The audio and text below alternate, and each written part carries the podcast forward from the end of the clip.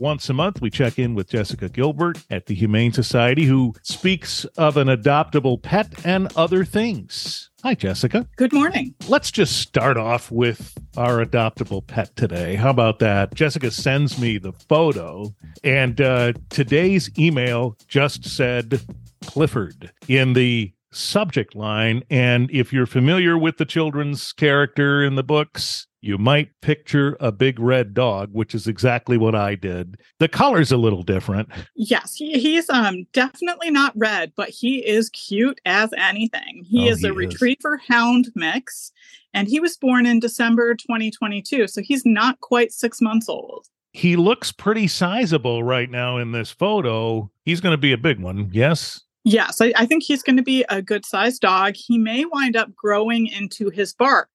He has all of the qualities of a hound as far as his vocalization. So he has a lot to say and he says it all the time. So you have to be mindful of that. This is not going to be a quiet little docile, uh, uh, sleepy dog, at least not right away. Yes, you would not want him in an apartment, or um, maybe you would want him in an apartment, but your neighbors will not. So, no apartments for Clifford. He has a lot of energy. So, he would be uh, really enjoying a fenced in yard where he can run that off. He's not really a fan of being alone. So, if you work long hours, um, he's probably not the best bet for you. He wants to be around people.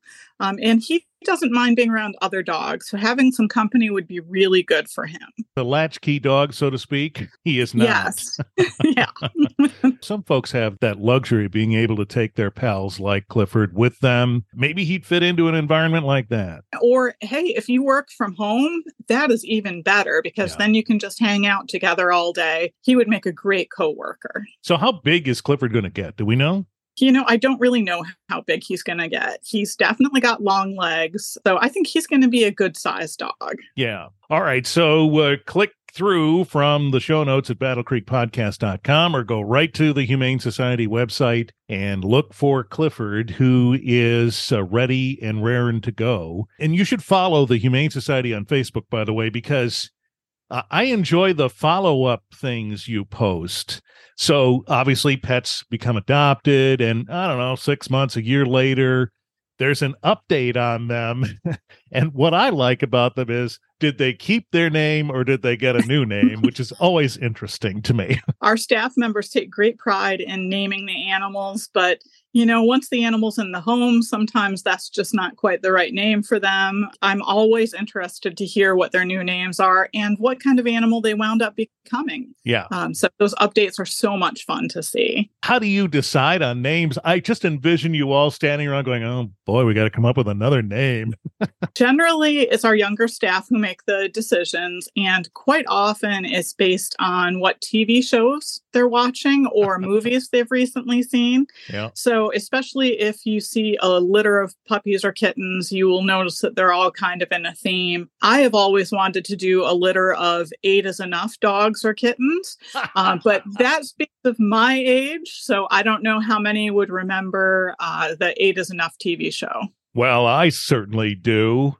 but that doesn't surprise you. Yeah, that would be a great idea. A whole litter of Nicholases and Tommies and Nancys and Jonies. That would be great. It would, wouldn't it? Abby and Tom and David. All right, so uh, check out Clifford and uh, or maybe some of the other available pets for adoption at the Humane Society of South Central Michigan. You know, you brought up an interesting discussion topic: taking your dog in public. Which at this time of the year, right, more folks are getting out and walking their dogs and taking them with them to various places. This is what folks do, right? They they want to take their pets along, but there's probably some things they should think about, right? it's one of the first things that you want to consider as a person who sees a cute dog and you'd love to go up and pet the dog. Don't do that without asking for permission. Always ask the owner if you can approach their dog. And that's something that you want to do as an adult. It's the first thing you want to teach children when it comes to dealing with dogs. And if you're with your dog and there's another dog, again, ask the owner if it's safe to approach. Just because the dog maybe doesn't want to have someone come up doesn't mean it's a bad dog. It's just every situation is different. So for those of you who have dogs and you're thinking about taking it to an outdoor patio or to a dog park or to you know a, regular park to walk around there definitely some things to consider. Um, the first is make sure that your animal is up to date on vaccines. Mm. that's really important. We've had uh, in the state of michigan some issues with parvo so you want to make sure your dog's up to date um, but until you know how your dog is going to respond, I would definitely try times or places that are not as busy. So make sure that maybe if you do take your dog to a restaurant, um, Griffin Grill and Pub downtown Battle Creek allows dogs on their patio. Fabulous place to go. Um, but pick a time that's not super busy. So instead of going for a Saturday night, for example, maybe try a Tuesday afternoon, maybe about three o'clock when there's not as many people to see how the dog does. That goes for taking your dog to a park, anyways. Um, most parks require dogs to be on leash, but go during off hours to see how the dog does, or go to different places that are maybe not as busy. If you're not sure how your dog's going to do, the, the park at Riverside Park might not be uh, the first place you would want to go on a Saturday. you definitely want to keep your dog on a short lead. Uh, dogs should be kept on an eight foot lead or shorter, anyways. Those mm. retractable leashes are not great, but definitely make sure that you've got your dog under control. One of the things that you could consider if you haven't done it is training to be able to have your dog have recall, to be able to walk next to you, to be able to know how to approach things. Training is a great opportunity. Even if you do just a short leash training, maybe six week session, that's going to be really helpful. But not all dogs are going to be great with people coming up to them no matter what. Uh, some things to consider if your dog is person selective or maybe doesn't like being around kids or is maybe nervous with other dogs. There's a program where you can tie a yellow ribbon to your dog's collar or leash. Oh. And that yellow ribbon is kind of a, a sign to other people that this dog needs some space. This might be a nervous dog, it might oh. be an old dog that's got health issues.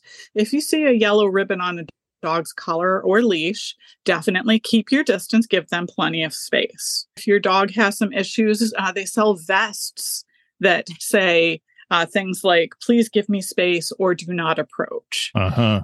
First of all, tie a yellow ribbon goes back further than eight is enough. yes, it does. Yes, it does. uh, just saying. But um, some of you will know what I'm saying. But uh, yeah, that's a neat idea.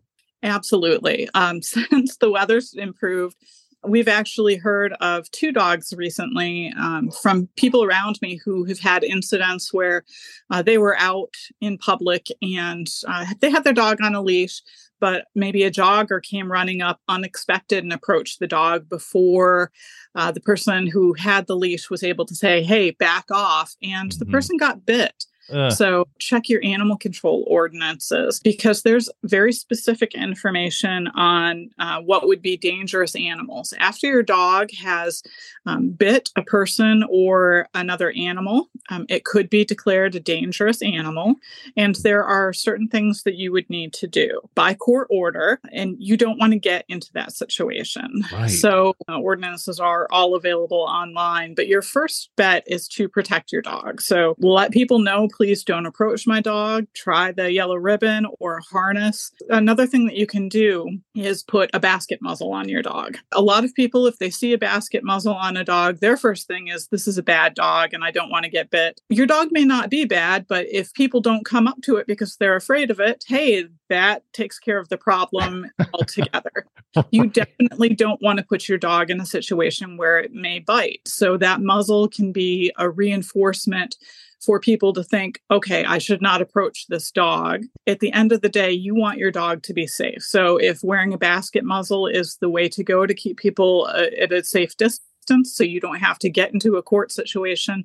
Um, that's definitely something to consider. Muzzles can be definitely more um, kind fitting for the animal now, but brachycephalic dogs, dogs with really smushed in faces, muzzles are, are not going to be a great fit for them. Dogs with mm-hmm. breathing issues, so there's a lot of things to consider, but the most important thing is to keep the public safe and to keep your dog safe. The bite thing that you talked about could just be a reflex based on all this stimulus. Absolutely. It can be definitely frightening for a dog.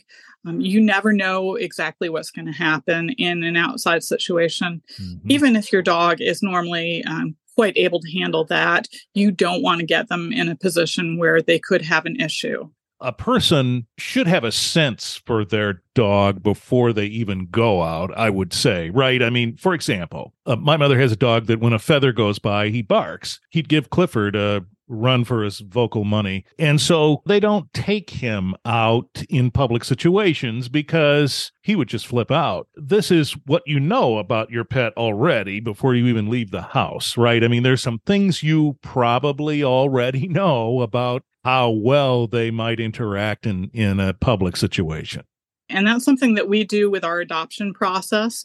When we talk to folks and they say, you know, I want a dog that's going to go everywhere with me and is the, you know, super chill and likes other dogs and loves kids, if they have those requirements, if that's what they're looking for, and then they choose a dog that's highly nervous, doesn't like other dogs, doesn't like children, we are going to steer them away from that. So you mm-hmm. may not be denied from adopting altogether, but the dog that you've chosen based on a picture may not be a good fit for your life. You want to really think about what you want and what your dog is going to want how do you know what their dispositions are? You can't ask them to sit down and answer 10 questions and then you'll know. Uh, you have to study them, don't you? We do a modified Sue Sternberg SAFER test um, to check for the dog's temperament, but also most of these dogs have been in the shelter for a little bit of time, so we watch their interaction. Yeah. You may know your dog at home, but we know these dogs pretty well in the situation and we can be able to tell you hey we've watched this dog and how it reacts to other dogs. We've watched this dog and is really uncomfortable around maybe tall men or people who are wearing hats.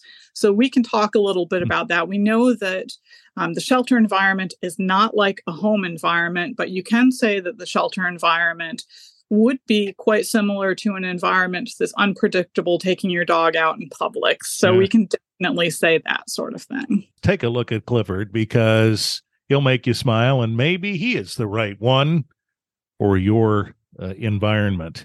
And so, Humane Society of South Central Michigan, easily accessed at hsscm.org,